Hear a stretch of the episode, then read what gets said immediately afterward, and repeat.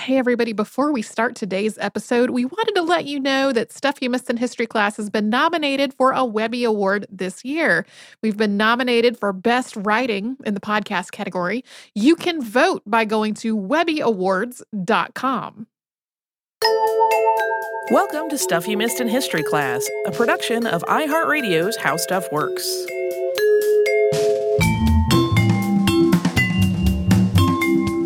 Hello and welcome to the podcast. I'm Tracy V. Wilson.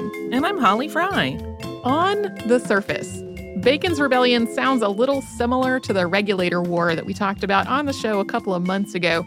Both of them took place in England's North American colonies before the Revolutionary War, although Bacon's Rebellion was about a century earlier than the other one. They both involved some divisions between the less affluent, more inland people in the colony and the elite ruling class out on the coast. And as was the case with the regulators, for a long time, Bacon's Rebellion was primarily interpreted as a precursor to the Revolutionary War, with patriotic colonists rising up against the tyranny of the British colonial government. If you studied this in school up through about the mid to late 20th century, or maybe even later, that might be the version of it that you heard. But on the other hand, historians writing over the last 75 years or so have been focusing on all kinds of factors, including labor and race and colonists' relationships to the native tribes and the nations who were already in that part of North America and the native tribes and nations' own relationships to each other. Although some scholars have tried to find like one central explanation for this whole incident, it really seems like the deeper you look into it, the more complicated it gets. And there was really just a lot going on. So we are going to be getting into Bacon's Rebellion in two episodes. This was an uprising that involved free farmers and enslaved and indentured people of multiple races and nationalities. So today we're going to talk about how colonial Virginia evolved to look like that in the first place. And then the next episode, we will get to the actual fighting. Um, T- Tracy decided later in the game than you might have expected that this was going to be a two parter, but I suspected early when she texted me last week and said, I think this is the most complicated thing I've tried to untangle. yeah, it was like the more I tried to untangle, the more tangle I found. That's often how it plays out. So, to put it plainly, the colony of Virginia was established to make money. There was also some focus on converting the Native American population to Christianity, but really, turning a profit was a much bigger priority.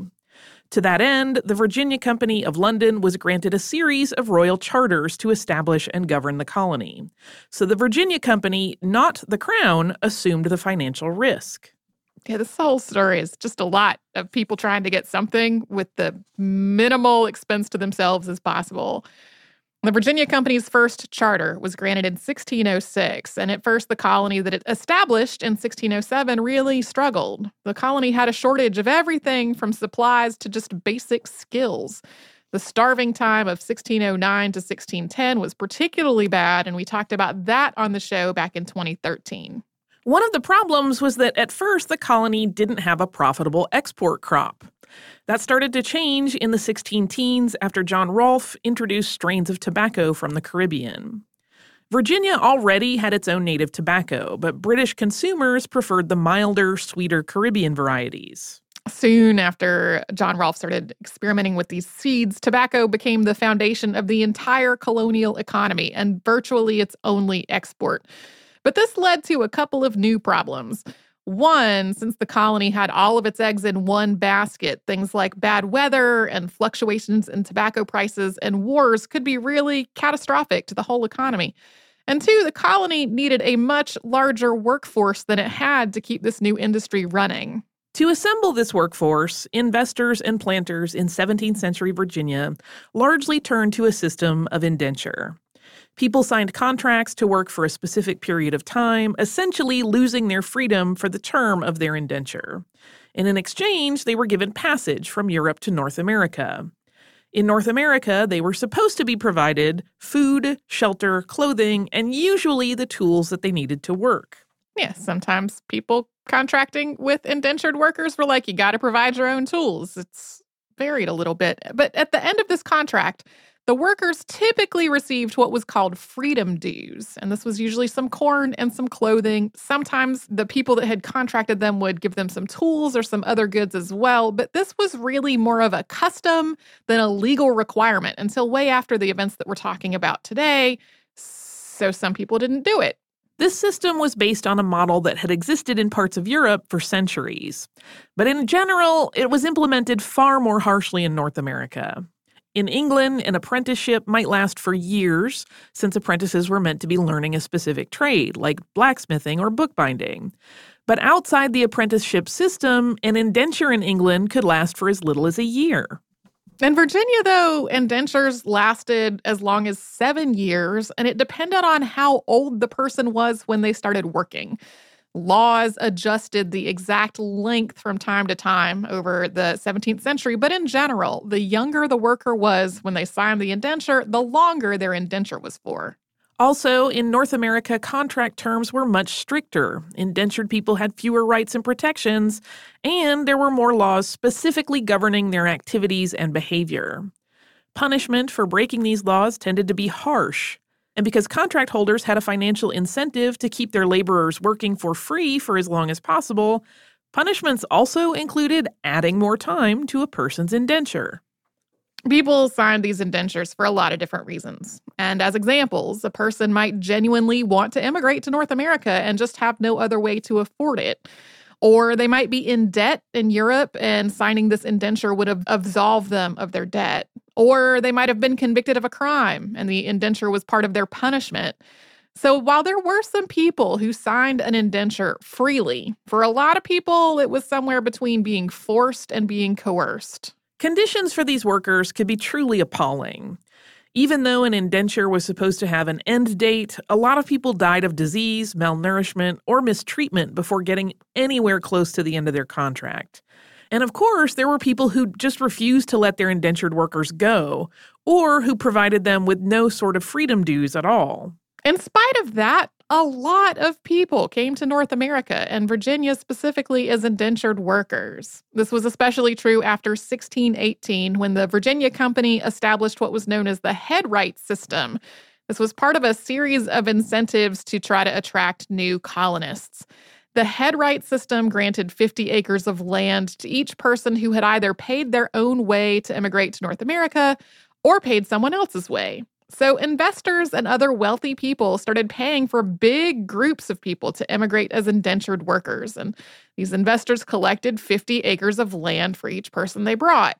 This gave the Virginia Company access to a large labor force without having to really pay a lot of money for it because it was essentially reimbursing the investors who were doing the paying with land instead of money.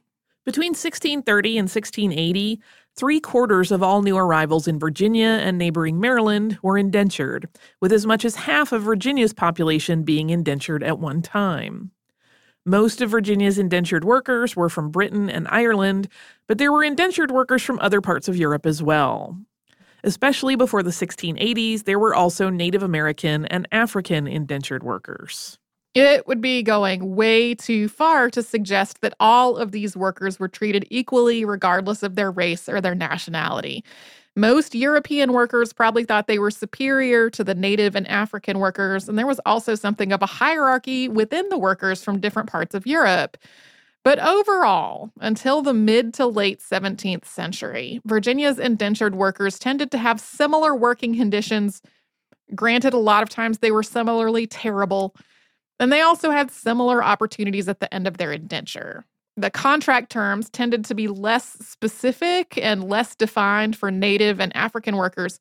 So it really wasn't unheard of for a person's indenture never to formally end, even though it was supposed to be temporary. But there were definitely Africans and people of African descent who got to the end of their indenture and regained their freedom and became landowners themselves with indentured workers of their own. That was starting to change during the period that we're discussing, and the events of Bacon's Rebellion prompted even more changes. And we're going to talk about that more after we have a sponsor break.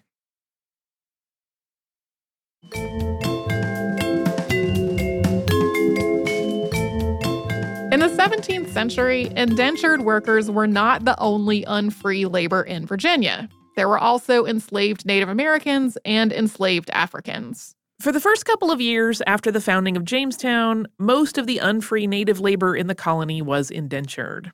That started changing after the First Anglo Powhatan War started in 1609. This was the first of a series of wars between the English colony and an alliance of about 30 Algonquin speaking native peoples. It's known as the Powhatan Confederacy because its leader, Senakawa, was first introduced to the colonists as Powhatan. Also, heard that pronounced a couple of different ways, including exactly how the emphasis goes in Powhatan, or I heard someone say it Powhatan, and I was like, I never heard anyone say it that way when I was a child. There was not really a legal framework to do this at first, but the English colonists started treating native prisoners of war from this conflict as slaves. A lot of North America's native tribes were already practicing some form of slavery before Europeans got there. Often, this involved enslaving prisoners of war. So the colonists established alliances and trading relationships with the tribes in the area. And as they did this, they started trading weapons and supplies with their native allies in exchange for their native allies' prisoners of war. The enslavement of Native people became a bigger part of the Virginia colony and more legally formalized in the middle of the 17th century. In October of 1646, a treaty ended the Third Anglo Powhatan War. And this treaty made the remaining tribes of the Powhatan Confederacy tributaries and subject to English rule. One of the provisions of the treaty was that native children under the age of 12 could voluntarily come to live in English households. So the colonists claimed that what they would be doing was providing these children with shelter and an education and converting them to Christianity. But in reality, they were more like hostages. This provision had been built into the treaty to try to force the native people to comply with it. Basically, we're taking your children into your our homes, so you better do what we say because we have your kids. In addition to being treated as hostages, many of these native children were also forced to work as servants. The colony's General Assembly passed a series of laws prohibiting the capture and sale of native children as slaves starting in 1655. But these laws were largely ignored by the colonists, and in some cases, colonial administrators encouraged breaking the law.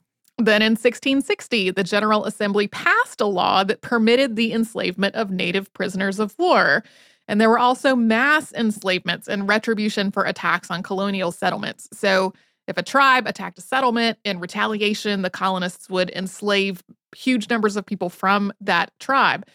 And as was the case in Africa with the transatlantic slave trade, England's willingness to trade guns for people led to increased warfare among the native tribes, as some of them sought more prisoners of war to sell, and others just tried to keep from becoming enslaved themselves.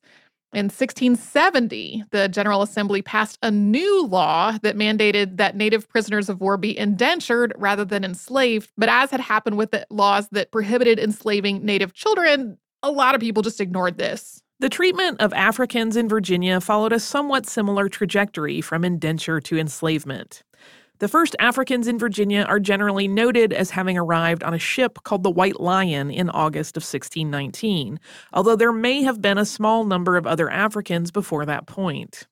The White Lion was an English privateer, and its crew had taken a group of Africans prisoner after capturing a Portuguese vessel bound for Mexico. So the crew of the White Lion traded these people for food and supplies, but it's not really clear from the historical record whether the colonists treated them as indentured or enslaved. It may have varied among all of them. They were described as 20 and odd, so a couple of dozen people. Chattel slavery was really well established in Spanish, Portuguese, and Dutch colonies by this point, but British colonies were a little slower to adopt the practice. So in 1619, when this ship arrived, indentures were really encoded in Virginia law, but slavery was not mentioned at all. Regardless of the question of the people sold from the White Lion, there were definitely indentured Africans in Virginia in the early to mid 17th century, although over time, more Africans started to be held in lifelong bondage. And the legal status of slavery in Virginia also started shifting around 1640. That year, three indentured workers who were contracted to a man named Hugh Gwynn fled from where they were living into Maryland. They were captured and returned to Virginia, where all three of them were whipped. The two European men of these three were sentenced to an additional four years of servitude. But the third man, who was an African man known as John Punch, was sentenced to servitude for the rest of his life. And that was the first incidence of the lifelong servitude of an African in Virginia's legal system. Lifetime enslavement of Africans formally became part of Virginia law in 1661. And then in 1662, the law also specified that, quote, Negro women's children to serve according to the condition of the mother. So slavery was basically passed down from mothers to their children. So, Bacon's Rebellion started in 1676, at which point chattel slavery was relatively new in Virginia, especially in terms of its having some kind of legal framework. And it was unlawful to enslave native prisoners of war for life, but that law was often being ignored. So, looking at it a little bit more broadly, in 1676, the colony of Virginia had a population of free people, some of whom had previously been indentured, and these free people were of multiple races and nationalities. Virginia also had a very large number of indentured workers who were also of multiple races and nationalities. And the colony had a much smaller number of enslaved people, which included enslaved Africans and enslaved Native Americans. So, regardless, the vast majority of Virginia's labor was not free. And the majority of Virginia's unfree labor at this time was indentured. But all of this was changing. Another thing that was shifting was how the Europeans in this society thought of themselves in relation to everyone else. The idea that European Christians were collectively one group, that group being white people, was fairly new. It was more common for people of European descent to think of their neighbors in terms of their specific nationality or in terms of their religion. So, the people living in Virginia at this time really were thinking of things in terms of Christians and non Christians. Native Americans and Africans were considered non Christians unless they could prove that they had been baptized. And this was also connected to how people understood slavery, because before the mid 1600s, it was only considered acceptable to hold non Christians in bondage. This was part of the core definition of slavery. And this meant that in some parts of the colony, people were freed after being baptized. In 1667, the Virginia General Assembly passed an act specifying that baptizing an enslaved person did not free them from bondage. We should also note that non Christians didn't really include Jews at this point because there were very few Jewish people in North America. Aside from a very few individual people, the first known group of Jewish colonists arrived in New York as refugees from Brazil in 1654. Yeah, later on, there were definitely more specific references to Jewish people, but uh, at this time, there were so few that it was just not a big part of the law or people's social understanding. To sum all of this up, Bacon's rebellion united a lot of parts of the society, including free farmers and indentured workers and enslaved Africans, all against a perceived Native American threat. And then they turned their attention against the colonial government. And we will get to why people were so frustrated with the government after a sponsor break.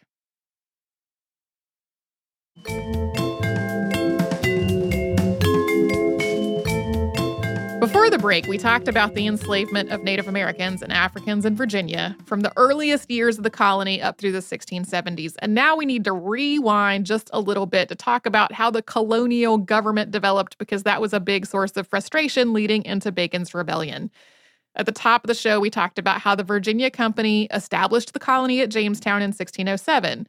In 1618, the company drafted a set of instructions for newly appointed Governor Sir George Yeardley.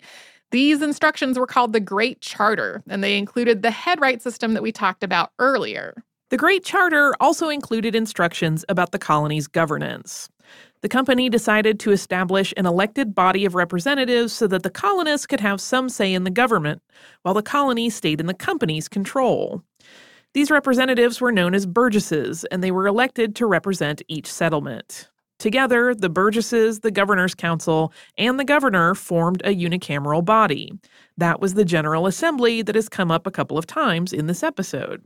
But in spite of ongoing reforms through these decades and all these instructions that were detailed in the Great Charter, the colony still just was not thriving. The Virginia Company never managed to get out of debt, even though it was not paying the vast majority of its labor. By the 1620s, critics were also raising serious questions about the company and how it was running things. So in 1624, after a year long investigation, the crown revoked the company's charter and took direct control of the colony, appointing a royal governor and other officials. This was a massive change for the colonists, especially because for the first several years, the General Assembly had no formal recognition. The colonists were frustrated and angry over the situation, since they'd gone from being at least somewhat self governing with an elected assembly to being under the control of a governor who was appointed by the monarch. The crown did eventually recognize the assembly. And then in 1643, Governor Sir William Berkeley split the Burgesses off into their own house of the government. And so this turned the colony's unicameral legislature into a bicameral one his goal in doing this was part of a plan to try to create a stable central government for the colony. But a side effect of splitting the Burgesses into their own house was that the Burgesses, who had always been mostly made up of the colony's gentry, they became increasingly focused on their own needs and the needs of other rich colonists. So the colony's less affluent people really felt like they didn't have a voice in the government anymore. Throughout all this time, tobacco continued to be the foundation of Virginia's economy. Tobacco prices had started to drop around the 1620s as exports from North America and the Caribbean flooded the British market. The Dutch also bought a lot of tobacco from Virginia, and that revenue was cut off completely during the First Anglo Dutch War, which started in 1652. Then in 1660, Parliament passed the Navigation Acts, which required Virginia's exports to be sent through English ports on English ships. That once again upended Virginia's tobacco trade with the Dutch Republic, since the colony could no longer sell directly to the Dutch. Yeah, once the war was over, they had resumed that trade. And then the navigation acts meant that they could not do it anymore. And then, of course, because it was a war, there were also all of the other wartime effects, including the colony being directly attacked. Also in 1660, Sir William Berkeley was appointed the governor of Virginia for a second time. His separation of the Burgesses into their own house and the government had happened during his first term. That first term lasted from 1641 to 1652, and it largely took place during the English Civil War.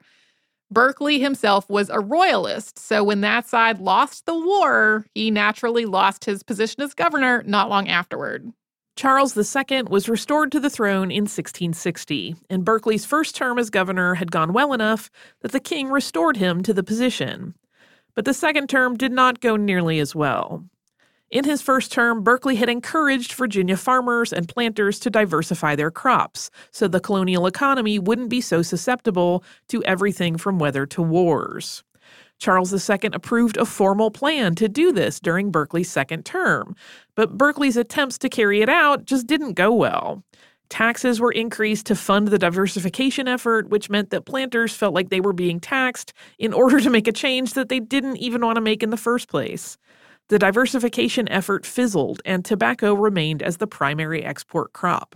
So, when the Second Anglo Dutch War started in 1665, planters' incomes once again plummeted. Planters were also becoming frustrated because of some of the consequences of the headright system that we talked about earlier. The land that was granted to people under that system was not the most fertile, farmable land out in the tidewater area of the colony. It was farther inland, where it was a lot rockier. The soil was not as rich. Some of it was on the other side of the fall line, which made it harder to transport goods out to the coast. And the more people moved into this territory, the more frustrated they were about this disparity between the people out on the tidewater and people in the inner coastal plain. Governor Berkeley was also really fond of granting some of the best land to people that he liked as rewards, and that meant that that extra good land was not available to sell to anyone else. Those earlier issues with colonists feeling like they weren't represented in the government resurfaced in 1670 when the Assembly adopted legislation that restricted the right to vote only to people who owned taxable land.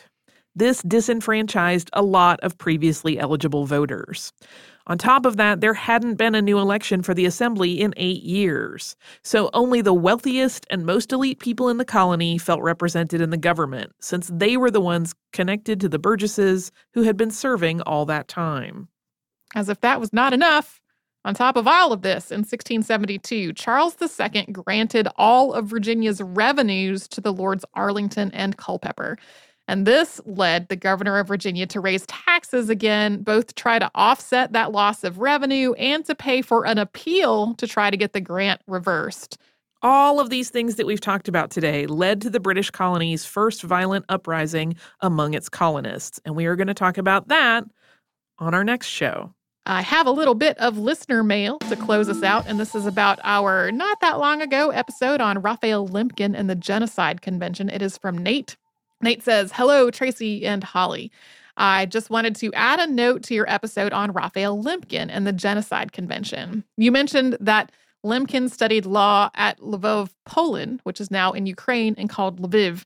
While Lemkin was working to define genocide as a crime, the related but distinct legal concept of crimes against humanity was being developed by Hersch Lauterpacht, who had studied law at the same university. The parallels between the two continued at the Nuremberg trial, where Lauterpacht was an advisor to the British prosecutors, while Lemkin was an advisor to the Americans. Both men lost relatives in the Holocaust, and at Nuremberg, they came face to face with the defendant most directly responsible for these deaths, Hans Frank, the Nazi governor of Poland. I learned this and more in a fascinating book called East West Street by Philippa Sands, which I highly recommend. Keep up the good work, Nate. Thank you, Nate. I wanted to read this email for two reasons. One, uh, to include that tidbit about Lauterpacht and the idea of uh, crimes against humanity because that did come up in my research and was not something that we really got into in uh, the the episode as much. Um, one of Lemkin's sources of frustration was that it seemed like sometimes there was more focus on this idea of crimes against humanity, and he really felt like there needed to be a legal focus on the idea of genocide and on preventing and prosecuting genocide. And then I also wanted to clarify because I don't think I said that uh, that he had studied law in Lvov, Poland. I, I'm not sure what gave that impression. What I did say that was definitely confusing, or what I did write that was definitely confusing, I don't remember which of us said it in the actual episode, uh, is that um, I made it sound like the University of Heidelberg and Lvov, which is now Lviv, uh, was one place. Those are, in fact, two different universities, and Lemkin uh, studied at both of those universities at different times. So, if anybody got the impression that there used to be a university that was called the University of Heidelberg and Lviv, that is two different places. And Lviv, yes, is in Ukraine now. Uh, so, thank you, Nate, for letting me share that. If you would like to write to us about this or any other podcast, we are at historypodcast at howstuffworks.com. Then we're all over social media at Missed in History. We are at Facebook, Twitter, Pinterest, and Instagram as Missed in History. And then you can come to our website, which is missedinhistory.com, and find a searchable archive of all the episodes we've ever done and the show notes for the episodes that Holly and I have worked on together. And you can subscribe to our show on Apple Podcasts, iHeartRadio app, and anywhere else you get your podcasts.